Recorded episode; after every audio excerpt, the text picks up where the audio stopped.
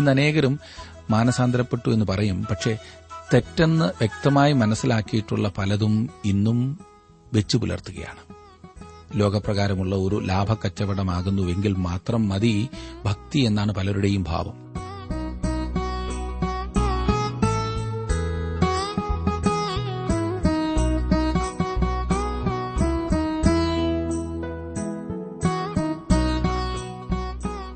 Trans World radio ഇന്ത്യയുടെ ജീവസന്ദേശ വചന പഠന പരിപാടിയിലേക്ക് സ്വാഗതം. ഇന്നും തിരുവചനം പഠിക്കുവാൻ നമുക്ക് ലഭിച്ച അവസരത്തിനായി ദൈവത്തിന് നന്ദി പറഞ്ഞുകൊണ്ട് നമുക്ക് പഠനം ആരംഭിക്കാം. ബ്രദർ ജോർജ് ഫിലിപ്പ് പഠിപ്പിക്കുന്നു. ശ്രദ്ധിച്ചാലും.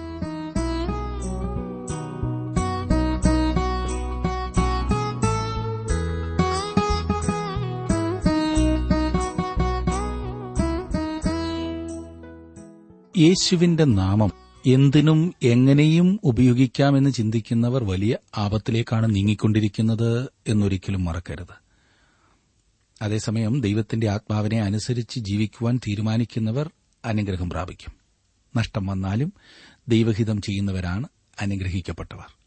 ദൈവഹിതം ചെയ്യുവാൻ തയ്യാറുള്ള ഒരു ചെറിയ കൂട്ടം ഒരു സ്ഥലത്തുണ്ടെങ്കിൽ ആ ദേശത്തെങ്ങും ദൈവത്തിന്റെ വചനം പരക്കുവാൻ അവർ മതിയാകും.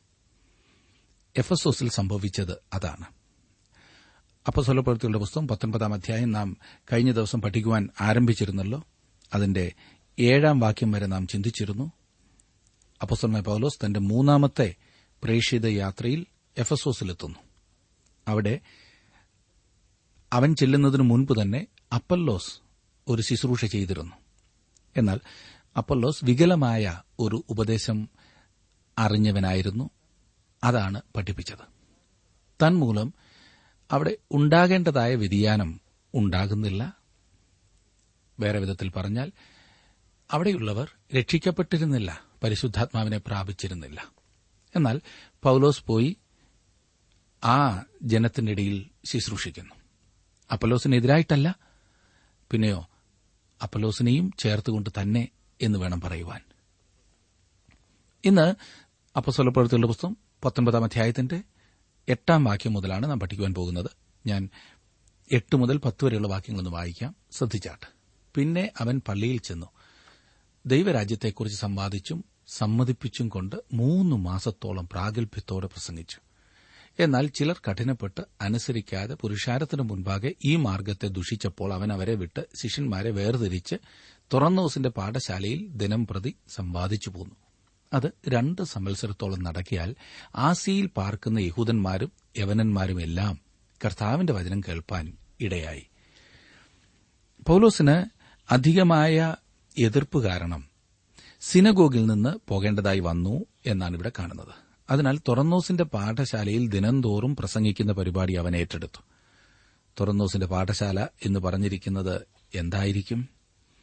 അത് എഫസോസുകാർക്ക് വേണ്ടി നടത്തിയിരുന്ന ഒരു സ്കൂളായിരുന്നു അവർക്ക് ഉച്ചയ്ക്ക് രണ്ട് മൂന്ന് മണിക്കൂർ വിശ്രമ സമയമുണ്ടായിരുന്നു പൌലോസ് ആ സമയത്ത് അതായത് നട്ടുച്ചയ്ക്ക് ദൈവവചനം അവരോട് രണ്ട് വർഷത്തോളം പ്രസംഗിച്ചു എന്നാണ് ഞാൻ ചിന്തിക്കുന്നത്. അതുമൂലം ആസിയയിലുള്ള യഹൂദന്മാരും യവനന്മാരുമെല്ലാം ദൈവവചനം കേൾക്കുവാൻ ഇടയായി.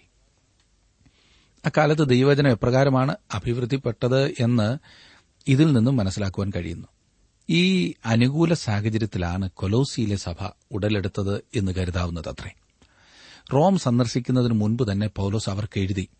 അതുപോലെ കൊലോസിയ സന്ദർശിക്കുന്നതിന് മുൻപ് പൌലോസ് അവർക്കും ലേഖനം എഴുതുകയാണുണ്ടായത്. എങ്കിലും അവനാണ് ഈ രണ്ട് സഭകളും സ്ഥാപിച്ചത് എന്ന് ഞാൻ വിശ്വസിക്കുന്നു. അതെങ്ങനെ സാധ്യമായി? തുറന്നോസിന്റെ പാഠശാലയിൽ നിന്ന് സുവിശേഷം സകല ദിക്കിലും കടന്നു ചെല്ലുവാനിടയായി. പൌലോസ് തങ്ങളുടെ അടുത്തേക്ക് കടന്നു വരയണമെന്ന് ആഗ്രഹിച്ചപ്പോൾ അവൻ കൊരിന്ത്യക്കാർക്ക് ഇപ്രകാരം എഴുതി.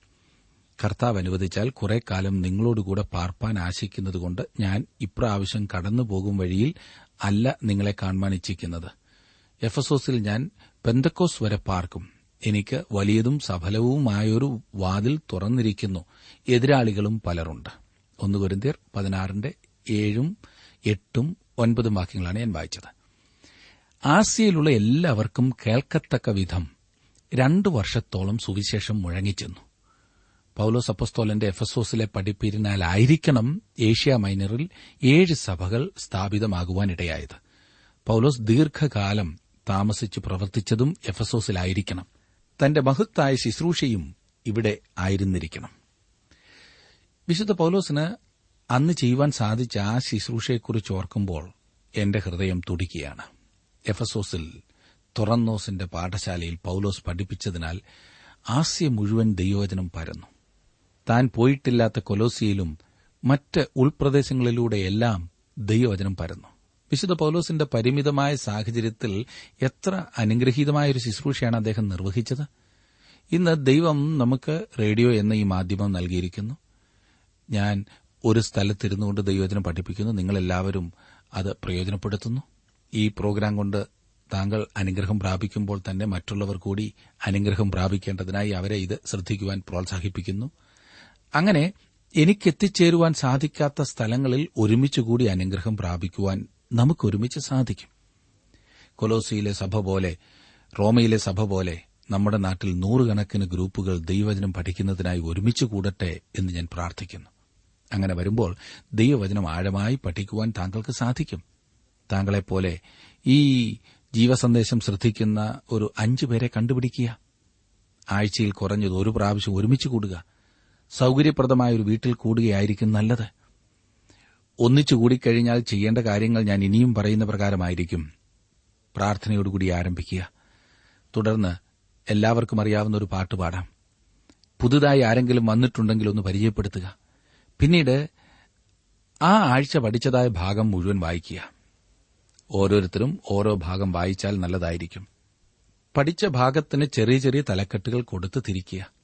ഈ പഠിച്ച ഭാഗത്തിൽ നിന്ന് എന്തെങ്കിലും പുതിയ അറിവ് ലഭിച്ചിട്ടുണ്ടെങ്കിൽ അത് ഓരോരുത്തരായി പങ്കിടുക. ആർക്കെങ്കിലും മനസ്സിലാകാത്ത ഏതെങ്കിലും ഭാഗമുണ്ടെങ്കിൽ അത് ചർച്ച ചെയ്യുക. ഓരോരുത്തരോടും സംസാരിച്ചത് എന്തെന്ന് മനസ്സിലാക്കിയിട്ട് അതെ മുന്നറിയിപ്പ് ആജ്ഞ വാഗ്ദത്തം ഉത്തേജനം ഇവയെല്ലാം തമ്മിൽ തമ്മിൽ പങ്കിടാവുന്നതാണ്. ഏതെങ്കിലും പ്രത്യേക സ്വഭാവത്തിന് മാറ്റം വരുത്തുവാൻ ദൈവജനം ആലോചന നൽകിയിട്ട് അത് ചെയ്തോ എന്ന് പരിശോധിക്കുക.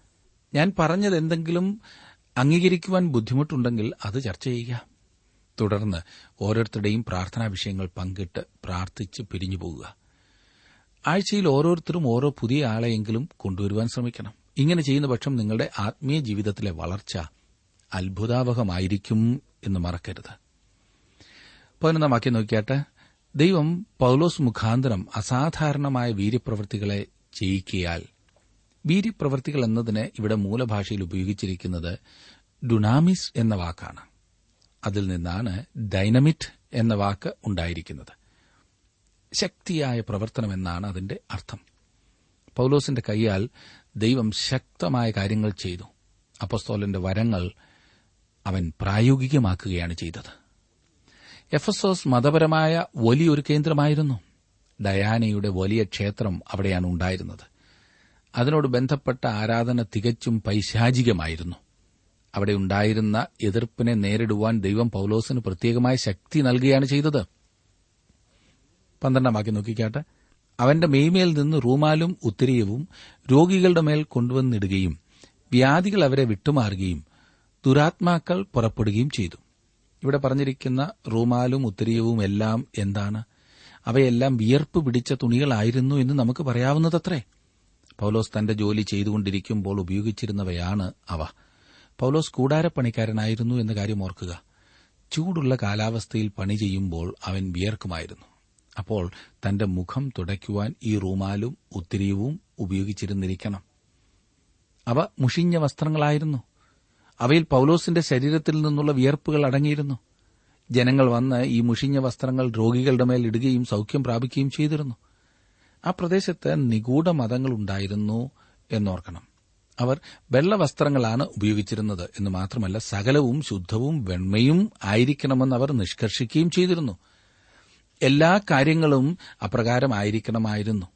അപ്രകാരമുള്ള പഠിപ്പിക്കലുകളെ ദൈവം വെറുക്കുകയാണ് ചെയ്തിരിക്കുന്നത് എന്ന് ചിന്തിക്കാവുന്നത് അത്രേ പൌലോസിന്റെ ഈ മുഷിഞ്ഞതും വിയർപ്പ് പിടിച്ചതുമായ വസ്ത്രങ്ങൾ ഉപയോഗിച്ച് ദൈവം രോഗികളെ സൌഖ്യമാക്കി. പൌലോസ് അപ്പോസ്തോലിന് ലഭിച്ചിരുന്ന പ്രത്യേകമായ ശക്തിയെയും ഇത് വെളിപ്പെടുത്തുന്നു. ഇതുപോലെയുള്ള സംഭവം വേറെ നടന്നിട്ടുള്ളതായി എനിക്കറിയില്ല. ഇത് ഒരു ഒറ്റപ്പെട്ട സംഭവമായി രേഖപ്പെടുത്തിയിരിക്കുന്നു. ഒരു ചെറിയ തൂവാല അയച്ചു കൊടുത്തിട്ട് അതിൽ ശക്തിയുണ്ട് എന്നാരെങ്കിലും പറയുന്നുവെങ്കിൽ അത് ദൈവദൂഷണമാണ്. പൌലോസിന്റെ റൂമാൽ പഴയതും മുഷിഞ്ഞതുമായ ഒന്നായിരുന്നു.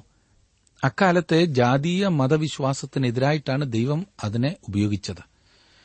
ഇനിയും പതിമൂന്ന് മുതൽ പതിനഞ്ച് വരെയുള്ള വാക്യങ്ങൾ ഒന്ന് നോക്കിക്കാട്ടെ പതിമൂന്ന് മുതൽ പതിനഞ്ച് വരെ. എന്നാൽ ദേശാന്തരികളായി നടക്കുന്ന മന്ത്രവാദികളായ ചില യഹൂദന്മാർ പൌലോസ് പ്രസംഗിക്കുന്ന യേശുവിന്റെ നാമത്തിൽ ഞാൻ നിങ്ങളോട് ആണയിടുന്നു എന്ന് പറഞ്ഞു. യേശുവിന്റെ നാമം ചൊല്ലുവാൻ തുനിഞ്ഞു. ഇങ്ങനെ ചെയ്തവർ മഹാപുരോഹിതനായ സ്കേവ എന്ന ഒരു യഹൂദന്റെ ഏഴ് പുത്രന്മാരായിരുന്നു. ദുരാത്മാവ് അവരോട് യേശുവിനെ ഞാൻ അറിയുന്നു പൌലോസിനെയും പരിചയമുണ്ട് എന്നാൽ നിങ്ങൾ ആർ എന്ന് ചോദിച്ചു. പൌലോസ് ചെയ്യുന്നത് കണ്ട് മന്ത്രവാദികളും അതിനെ അനുകരിക്കുവാൻ ശ്രമിച്ചു. അത് ആകെ പൊളിഞ്ഞു എന്ന് മാത്രമല്ല ഈ ശ്രമം നടത്തിയവർ ആകെ നാണം കെട്ടു. ഈ അനാവശ്യത്തിന് ഇറങ്ങിത്തിരിച്ചവർ മഹാപുരോഹിതന്റെ മക്കളായിരുന്നു എന്ന കാര്യം പ്രത്യേകം ശ്രദ്ധിച്ചാലും. വേറെ വിധത്തിൽ പറഞ്ഞാൽ അവർ പുരോഹിതന്മാരായിരുന്നു. മറ്റുള്ളവരെ ദൈവത്തിങ്കിലേക്ക് തിരിക്കേണ്ട ചുമതല അവരുടേതായിരുന്നു. പക്ഷെ അവർ ദൈവനാമത്തിന് ദോഷം വരുത്തുന്നവരായി തീർന്നിരിക്കുകയാണ്. കാട്ടുജാതികളെക്കാളും കഷ്ടമായി ഇന്നവർ അശുദ്ധാത്മാക്കളെ സേവിച്ച് ബാധ ഒഴിപ്പിക്കുകയാണ്. അന്ന് എഫസോസിലും മറ്റും ഇതിന് വളരെയേറെ പ്രചാരമുണ്ടായിരുന്നു. അന്നൊക്കെ മനുഷ്യർ വിശ്വസിച്ചിരുന്നത് രോഗം വരുന്നത് പ്രത്യേകിച്ചും മാനസിക രോഗം ഒരു മനുഷ്യനിൽ കുടികൊള്ളുന്ന അശുദ്ധാത്മാവ് മൂലമാകുന്നു എന്നത്രേ. അതുകൊണ്ട് ബാധ ഒഴിപ്പിക്കൽ ഒരു പ്രധാന തൊഴിലായിരുന്നു. അതുകൊണ്ട് എത്രയും ശക്തമായ ആത്മാക്കളെ സേവിക്കുവാൻ ഈ അന്ധവിശ്വാസികൾ ശ്രമിച്ചിരുന്നു. അങ്ങനെയാണ് ഈ പുരോഹിതന്മാർ പൌലോസിന്റെ അടുത്ത് വരുന്നത്. പുരോഹിതന്മാർ ഈ വക കാര്യങ്ങളിൽ ഇടപെടുന്നതിൽ പലർക്കും ഇന്നും ഒരത്ഭുതവും തോന്നാറില്ല എന്നത് വിചിത്രമായി എനിക്ക് അനുഭവപ്പെടുന്നു. ഇന്നും എഴുതപ്പെട്ട പല മാന്ത്രിക നോവലിലെയും പ്രധാനപ്പെട്ട കഥാപാത്രം ഒരു പുരോഹിതനായിരിക്കുമല്ലോ. അങ്ങനെ വരുവാൻ കാരണമെന്തെന്ന് ഞാൻ ചിന്തിച്ച് പലപ്പോഴും അത്ഭുതപ്പെട്ടിട്ടുണ്ട്. എനിക്ക് തോന്നുന്നത് ദൈവത്തിന്റെ ആത്മാവിന് വിധേയപ്പെടാത്ത ഏതൊരു പുരോഹിതനും അശുദ്ധാത്മാവിനു വേണ്ടിയായിരിക്കും പ്രവർത്തിക്കുന്നത്. മനുഷ്യനല്ലേ? അങ്ങനെ വരാൻ സാധ്യതയുള്ളൂ. ആർക്കെങ്കിലും വിധേയപ്പെട്ടില്ല എങ്കിൽ ഈ പണിയിൽ തുടരുന്നത് എങ്ങനെയാണ്? അങ്ങനെ കബളിപ്പിക്കുവാൻ ശ്രമിക്കുന്നവരുടെ അനുഭവമാണ് അടുത്ത വാക്യത്തിൽ നാം വായിക്കുന്നത്. പതിനാറാം വാക്യം. പിന്നെ ദുരാത്മാവുള്ള മനുഷ്യൻ അവരുടെ മേൽ ചാടി അവരെ ഇരുവരെയും കീഴടക്കി ജയിക്കിയാൽ അവർ നഗ്നരും മുറിവേറ്റവരുമായി ആ വീട്ടിൽ നിന്ന് ഓടിപ്പോയി. വളരെ ശോചനീയമായ അവസ്ഥ. അവർ മുറിവേറ്റവരായി. നാണം കെടുകയും ചെയ്തു. ദുരാത്മാവ് അവരോട് പറഞ്ഞത് ശ്രദ്ധിച്ചോ? യേശുവിനെ ഞാൻ അറിയുന്നു. പൌലോസിനെയും പരിചയമുണ്ട്. എന്നാൽ നിങ്ങൾ ആർ? യേശുവിന്റെ നാമത്തിൽ ഞങ്ങളോട് ആജ്ഞാപിക്കുവാൻ നിങ്ങൾക്കെന്ത് അധികാരമാണുള്ളത്? അല്ലെങ്കിൽ ആരാണ് നിങ്ങൾക്ക് അതിനുള്ള അധികാരം തന്നത്? യേശുവിന്റെ വഴികൾ നിങ്ങൾ വെറുക്കുന്നു? അവ അനുസരിക്കുന്നില്ല എന്നിരിക്കെ യേശുവിന്റെ ശക്തി പ്രാപിക്കുവാൻ നിങ്ങൾ എന്താണ് ചെയ്തിട്ടുള്ളത്? ദുരാത്മാവ് അവരുടെ മേൽ ചാടി വീണു. യേശുവിന്റെ നാമത്തിൽ ശുശ്രൂഷിക്കുന്നു എന്ന് കൊട്ടിഘോഷിക്കുകയും അതേസമയം പാപത്തിൽ നിന്ന് വിട്ടുമാറുകയും ചെയ്യാത്ത സകലർക്കും ഒരു മുന്നറിയിപ്പാണിത്. ക്രിസ്തുവിലുള്ള സത്യസന്ധവും ജീവനുള്ളതുമായ വിശ്വാസത്താൽ നാം പിശാചിനോട് എതിർത്താൽ അവൻ നമ്മെ വിട്ടോടിപ്പോകും എന്നാൽ ക്രിസ്തുവിന്റെ നാമം മാത്രം നാവിൽ എടുക്കുക വഴി ശത്രുവിനെ തോൽപ്പിക്കുവാൻ ശ്രമിച്ചാൽ ശത്രു നമ്മെ കീഴ്പ്പെടുത്തും. നാം മുറിവേൽക്കുമെന്ന് മാത്രമല്ല നാണം കെടുകയും ചെയ്യും. ഇന്നും ഇങ്ങനെ സംഭവിക്കുന്ന നൂറുനൂറ് ഉദാഹരണങ്ങൾ വേണമെങ്കിൽ ഞാൻ പറയാം. വളരെ സൂക്ഷിക്കൂ സുഹൃത്തെ. ഈ നാമവും എടുത്ത് ആത്മാർത്ഥതയില്ലാത്തവരായി ജീവിച്ച അനേകം പ്രിയപ്പെട്ടവരുടെ തലമുറ പോലും ആ പേര് കേൾക്കുവാൻ ലജ്ജിക്കുകയാണ്. അതുകൊണ്ട് കർത്താവിന്റെ നാമം നാണം കെടും എന്ന് ചിന്തിക്കരുത്. അടുത്ത വാക്യം തന്നെ ശ്രദ്ധിച്ചാട്ട്. പതിനേഴാം വാക്യം. ഇത് എഫസോസിൽ പാർക്കുന്ന സകല യഹൂദന്മാരും യവനന്മാരും അറിഞ്ഞു. അവർക്കൊക്കെയും ഭയം തട്ടി. കർത്താവായ യേശുവിന്റെ നാമം മഹിമപ്പെട്ടു. നോക്കണേ ഈ സംഭവത്തിന്റെ പ്രത്യാഘാതമായി ആ പ്രദേശം മുഴുവൻ കർത്താവായ യേശുക്രിസ്തുവിന്റെ നാമത്തെക്കുറിച്ച് കേൾക്കുവാനിടയായി. എഫസോസ് ഒരു വലിയ പട്ടണമായിരുന്നു. അവിടെ മുഴുവൻ ഭയമുണ്ടായതായി കാണുന്നു. ഞാൻ ചോദിക്കട്ടെ സത്യസന്ധമായി എന്നോട് മറുപടി പറഞ്ഞാലും ഇക്കാലത്ത് നടക്കുന്ന അത്ഭുതങ്ങൾ മൂലം ഇതുപോലെയുള്ള പ്രതികരണം ഉണ്ടാകുന്നുണ്ടോ? പൌലോസിന്റെ അത്ഭുത പ്രവർത്തനങ്ങൾ എഫസോസിനെ ആകെ കുലുക്കുകയാണ് ചെയ്തത്. അവയിൽ കൂടി യേശു കർത്താവിന്റെ നാമം മഹിമപ്പെടുവാനിടയായി. ഇന്ന് ചില വ്യക്തികൾക്കാണല്ലോ പേര് കിട്ടുന്നത്. അങ്ങനെ പേര് വേണ്ട എന്നൊക്കെ ആ പാവങ്ങൾ പറയുന്നുണ്ട്.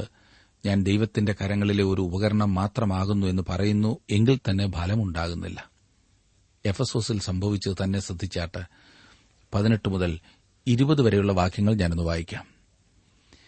വിശ്വസിച്ചവരിൽ അനേകരും വന്ന് തങ്ങളുടെ പ്രവൃത്തികളെ ഏറ്റുപറഞ്ഞറിയിച്ചു ക്ഷുദ്രപ്രയോഗം ചെയ്തിരുന്ന പലരും തങ്ങളുടെ പുസ്തകങ്ങളെ കൊണ്ടുവന്ന് എല്ലാവരും കാണുക ചുട്ടുകളഞ്ഞു. അവയുടെ വില കണക്ക് കൂട്ടിയാറെ അമ്പതിനായിരം വെള്ളിക്കാശ് എന്ന് കണ്ടു. ഇങ്ങനെ കർത്താവിന്റെ വചനം ശക്തിയോടെ പരന്ന് പ്രബലപ്പെട്ടു. മനുഷ്യരിൽ വ്യക്തമായ രൂപാന്തരം. അതെ നഷ്ടം സഹിച്ച് യേശുവിനെ പിൻപറ്റുവാനുള്ള മനോഭാവം. മനസാന്തരപ്പെട്ടവർ ലക്ഷക്കണക്കിന് രൂപ വില വരുന്ന പുസ്തകങ്ങൾ ചുട്ടുകളഞ്ഞു എന്ന് മാത്രമല്ല തങ്ങളുടെ ഉപജീവന മാർഗങ്ങളായ തെറ്റായ തൊഴിലുകൾ പോലും ഉപേക്ഷിച്ചു. ഇങ്ങനെയുള്ള മാറ്റമാകുന്നു ദൈവം നമ്മിൽ നിന്നും ആഗ്രഹിക്കുന്നത്. അങ്ങനെ വരുമ്പോൾ കർത്താവിന്റെ വചനം ശക്തിയോടെ പരന്ന് പ്രബലപ്പെടും. ഇന്ന് അനേകരും മാനസാന്തരപ്പെട്ടു എന്ന് പറയും പക്ഷേ തെറ്റെന്ന് വ്യക്തമായി മനസ്സിലാക്കിയിട്ടുള്ള പലതും ഇന്നും വെച്ചു പുലർത്തുകയാണ്. ലോകപ്രകാരമുള്ള ഒരു ലാഭക്കച്ചവടമാകുന്നുവെങ്കിൽ മാത്രം മതി ഭക്തി എന്നാണ് പലരുടെയും ഭാവം. അതുകൊണ്ട് തന്നെ ആ ചിന്താഗതിയെ പിന്താങ്ങുവാൻ അനേകർ മുൻപോട്ട് വന്നിരിക്കുന്നു. എങ്ങനെയും ജീവിച്ചു കൊള്ളുക വല്ലപ്പോഴും ഇന്നിന്നതുകൂടി ചെയ്താൽ മതിയാകും എന്ന്. വിശുദ്ധിയില്ലാതെ വിശുദ്ധനായ ദൈവത്തിന്റെ മക്കളെന്ന് പറയുവാൻ അവകാശമില്ല. ജീവിതത്തിലെ അരുതാത്തവയെല്ലാം ചുട്ടുകളയൂ. മാറ്റിവെക്കുക പോലുമല്ല. മാറ്റിവെച്ചാൽ പിന്നീടൊരവസരത്തിൽ എടുക്കുവാൻ തോന്നും. ചുട്ടുകളഞ്ഞാൽ പിന്നെ അങ്ങനെ വരില്ലല്ലോ. സുഹൃത്തെ താങ്കളുടെ ജീവിതത്തിൽ ദൈവഹിതത്തിന് നിരക്കാത്തത് എന്തൊക്കെയുണ്ട്? അവയെ ഉപേക്ഷിക്കൂ. ദൈവം താങ്കളെയും താങ്കളിലൂടെ താങ്കളുടെ ദേശത്തെയും അനുഗ്രഹിക്കുമെന്ന കാര്യത്തിൽ സംശയമില്ല. ഇരുപത്തിയൊന്നാം വാക്യത്തിലേക്ക് വരുമ്പോൾ ഇത് കഴിഞ്ഞിട്ട് പൌലോസ് മക്കതോനിയിലും അഖായയിലും കൂടി കടന്ന് യെരുസലേമിലേക്കും പോകേണം എന്ന് മനസ്സിൽ നിശ്ചയിച്ചു. ഞാൻ അവിടെ ചെന്ന ശേഷം റോമയും കാണണം എന്ന് പറഞ്ഞു. ഇത് കഴിഞ്ഞിട്ട് ഇവിടെ രേഖപ്പെടുത്തിയിരിക്കുന്ന അനുഭവങ്ങൾ അല്ലെങ്കിൽ സംഭവങ്ങൾ കഴിഞ്ഞപ്പോൾ എന്നാണ് അർത്ഥം. ഈ യാത്രയിൽ റോമിലും പോകണമെന്ന് പൌലോസിന് ഉദ്ദേശമുണ്ടായിരുന്നു. എന്നാൽ താൻ ആഗ്രഹിച്ച വിധത്തിലല്ല പൌലോസ് റോമിൽ പോയത് എന്ന കാര്യം ശ്രദ്ധേയമത്രേ. ഇരുപത്തിരണ്ടാം വാക്യം നോക്കിക്കാട്ട്. തനിക്ക് ശുശ്രൂഷ ചെയ്യുന്നവരിൽ തിമത്തിയോസ് എരസ്തോസ് എന്ന രണ്ടുപേരെ മഖദോനിയയിലേക്ക് അയച്ചിട്ട് താൻ കുറെ കാലം ആസിയിൽ താമസിച്ചു. ഈ കാലത്താണ് കൊരിന്ത് ലേഖനം എഴുതിയത്. തിമത്യോസും എരസ്തോസും ആ ലേഖനം കൊണ്ടുപോയി കൊടുത്തു എന്ന് കരുതാവുന്നതാണ്. അത് കൊരിന്തിയിലെ ആൾക്കാർക്ക് സംബോധന ചെയ്ത് എഴുതിയതെങ്കിലും ആ എഴുത്ത് മക്കതോനിയിലെ ജനങ്ങളുടെ അതായത് ഫിലിപ്പി തെസലോനിക്ക അഖായ കൊരുന്ത് എന്നീ സ്ഥലങ്ങളിലുള്ള സഭകളിൽ ചെല്ലുന്നതത്രേ. ഈ എഴുത്തിലാണ് തനിക്ക് എഫസോസിൽ ഫലപ്രദമായ ഒരു വാതിൽ തുറന്നു കിട്ടിയിരിക്കുന്നു എന്നാൽ എതിരാളികളും അധികമുണ്ട് എന്നെഴുതിയത്. എതിരാളികൾ പൈശാചികമായ പ്രവർത്തനങ്ങളായിരുന്നു എന്ന് നമുക്ക് കാണുവാൻ കഴിയുന്നു. അത് വിഗ്രഹാരാധനയുടെയും അന്ധവിശ്വാസത്തിന്റെയും കേന്ദ്രമായിരുന്നു.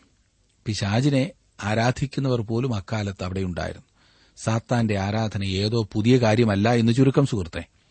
ഇരുപത്തിമൂന്നാം വാക്യം. ആ കാലത്ത് ഈ മാർഗത്തെ ചൊല്ലി വലിയ കലഹമുണ്ടായി. അക്കാലത്ത് സഭാവിഭാഗങ്ങളോ അവയ്ക്ക് പേരുകളോ ഉണ്ടായിരുന്നില്ല. ക്രിസ്തീയ മാർഗം എന്ന് മാത്രമേ വിളിച്ചിരുന്നുള്ളൂ ആ മാർഗം. തീർച്ചയായും അത് ഒരു പുതിയ മാർഗമായിരുന്നു. ഞാൻ തന്നെ വഴിയും സത്യവും ജീവനുമാകുന്നു. ഞാൻ മുഖാന്തരമല്ലാതെ ആരും പിതാവിന്റെ അടുക്കൽ എത്തുന്നില്ല എന്ന് പറഞ്ഞ കർത്താവായ യേശു തന്നെയാണ് ആ മാർഗം. ഇരുപത്തിനാലാം വാക്യം നോക്കിക്കാട്ടെ.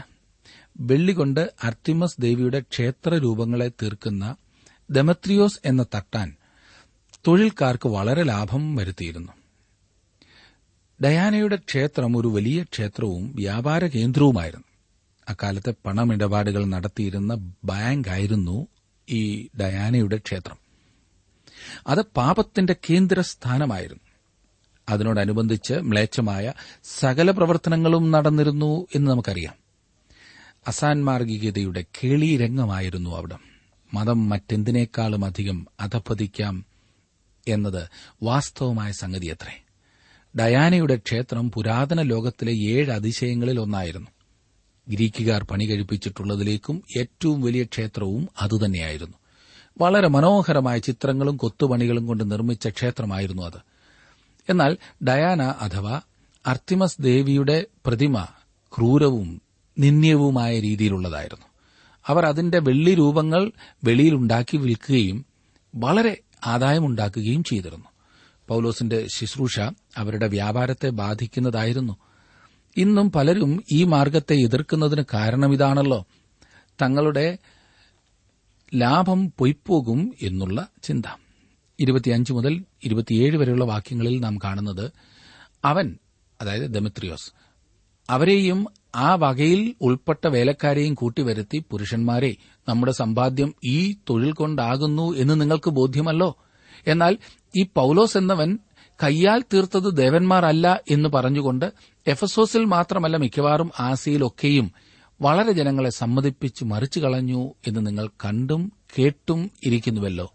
അതിനാൽ നമ്മുടെ ഈ കാര്യം ആക്ഷേപത്തിലാകുവാൻ അടുത്തിരിക്കുന്നത് അല്ലാതെ അർത്തിമസ് മഹാദേവിയുടെ ക്ഷേത്രം ഏതുമില്ല എന്ന് വരികയും ആസ്യ മുഴുവനും ഭൂതലവും ഭജിച്ചു പോരുന്നവളുടെ മാഹാത്മ്യം ഒടുങ്ങിപ്പോകുകയും ചെയ്യും എന്ന് പറഞ്ഞു. തങ്ങളുടെ ഉപജീവനമാർഗമായ തൊഴിലിനെ ചുറ്റിപ്പറ്റിയാണ് ദമത്രിയോസിന്റെ നേതൃത്വത്തിൽ തട്ടാൻമാർ പ്രക്ഷോഭണം ആരംഭിച്ചത് എന്ന് കാണുവാൻ കഴിയും.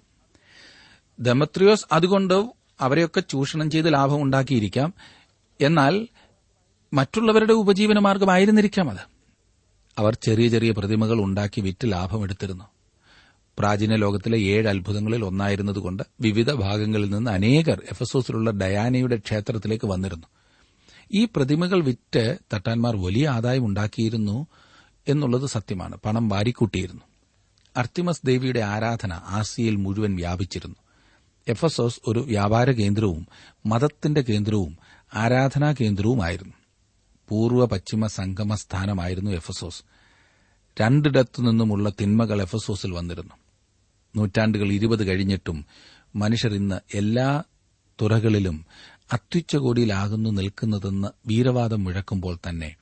അജ്ഞതയ്ക്ക് എന്തെങ്കിലും കുറവുണ്ടോ? അന്ന് കാണിച്ചിരുന്ന അതേ അജ്ഞതയല്ലേ ഇന്നും കാണുന്നത്?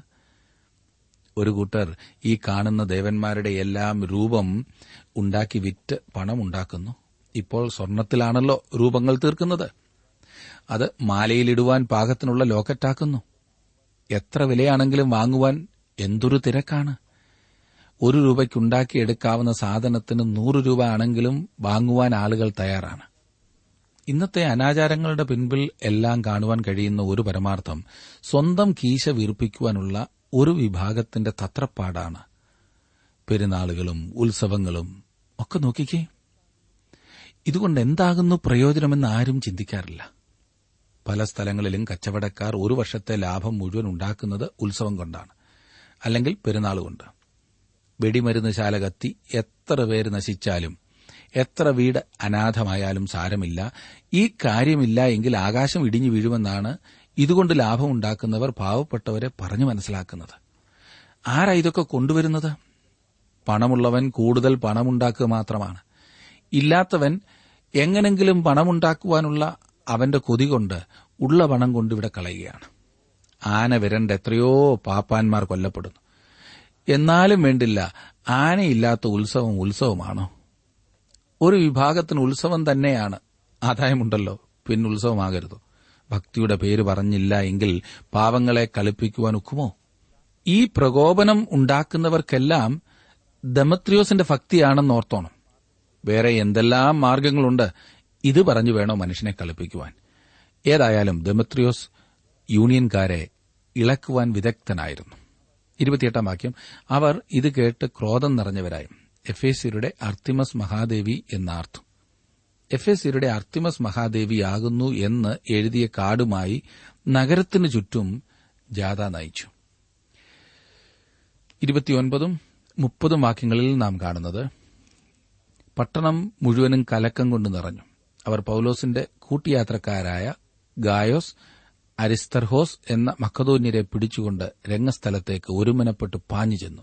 പൌലോസ് ജനസമൂഹത്തിൽ ചെല്ലുവാൻ ഭാവിച്ചാര ശിഷ്യന്മാർ അവനെ വിട്ടില്ല. പൌലോസിനെ അവർ കയ്യേറ്റം ചെയ്തു കൊന്നുകളയുമായിരുന്നു. ഗലാത്തി ദേശത്തെ ലുസ്രയിൽ വെച്ച് ഇതുപോലെ ഒരു സംഭവം നേരത്തെ ഉണ്ടായതാണ്. ഇവിടെ ഇത് ഭയങ്കരമായി പോയേനി. മുപ്പത്തൊന്നാം വാക്യം.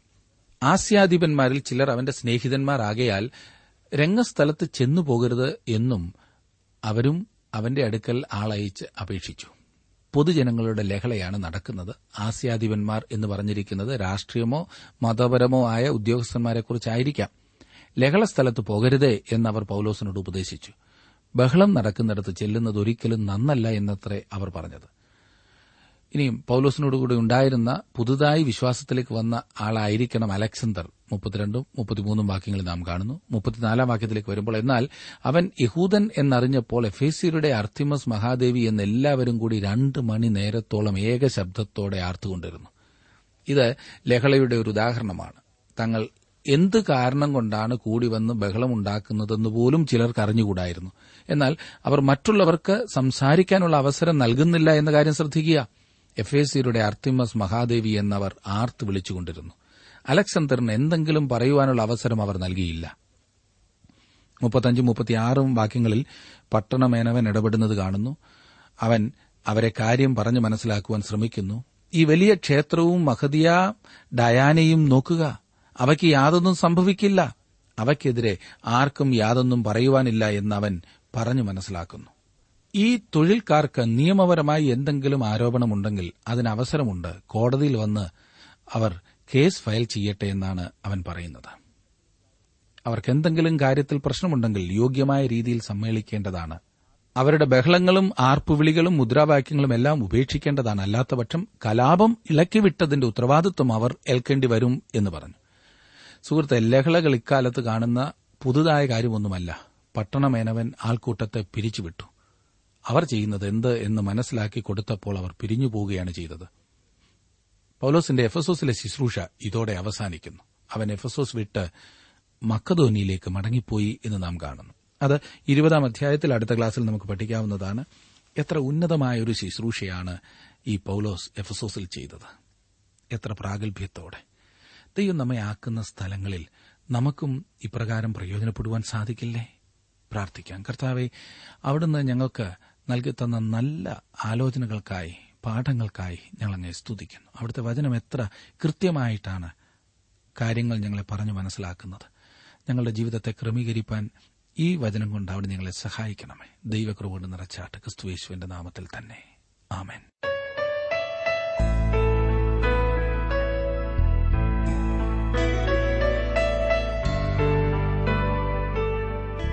വിഷയവിഭജനം ആവശ്യമുള്ളവർ ഇന്ന് തന്നെ ഞങ്ങളുമായി ബന്ധപ്പെട്ടാൽ. കൂടാതെ ഓഡിയോ സി ഡി തയ്യാറാകുന്നുണ്ട് ആഗ്രഹിക്കുന്നവർ ഞങ്ങളുടെ തിരുവല്ല ഓഫീസുമായി ബന്ധപ്പെട്ടാൽ.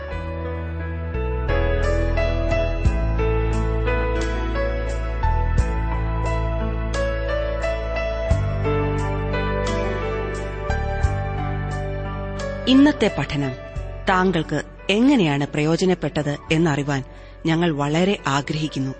ഇന്ന് തന്നെ ഒരു കത്തെഴുതുക. എഴുതുമ്പോൾ താങ്കളുടെ സംശയങ്ങളും അഭിപ്രായങ്ങളും പ്രത്യേക പ്രാർത്ഥനാ വിഷയങ്ങളും എഴുതുക. ശ്രോതാക്കളുടെ കത്തുകളാണ് ഞങ്ങൾക്ക് ശുശ്രൂഷയിൽ ഉത്സാഹം തരുന്നത്. ഞങ്ങളുടെ വിലാസം Jeevasandesham post box number three Thiruvalla five Kerala. വിലാസം ഒരിക്കൽ കൂടി ജീവസന്ദേശം പോസ്റ്റ് ബോക്സ് നമ്പർ മൂന്ന് തിരുവല്ല അഞ്ച് Keralam. Email I D Malayalam T T B at radio eight eight two dot com. ഞങ്ങളുമായി നേരിൽ സംസാരിക്കുവാൻ ആഗ്രഹിക്കുന്നവർ ഒൻപത് നാല് നാല് ഏഴ് ഏഴ് ആറ് ഏഴ് മൂന്ന് ഏഴ് എട്ട് nine four four seven seven six seven three seven eight എന്ന ഫോൺ നമ്പറിൽ ഉടനെ വിളിക്കുക. ഇന്റർനെറ്റിലും ഞങ്ങളുടെ പരിപാടി ലഭ്യമാണ്. Website radio882.com.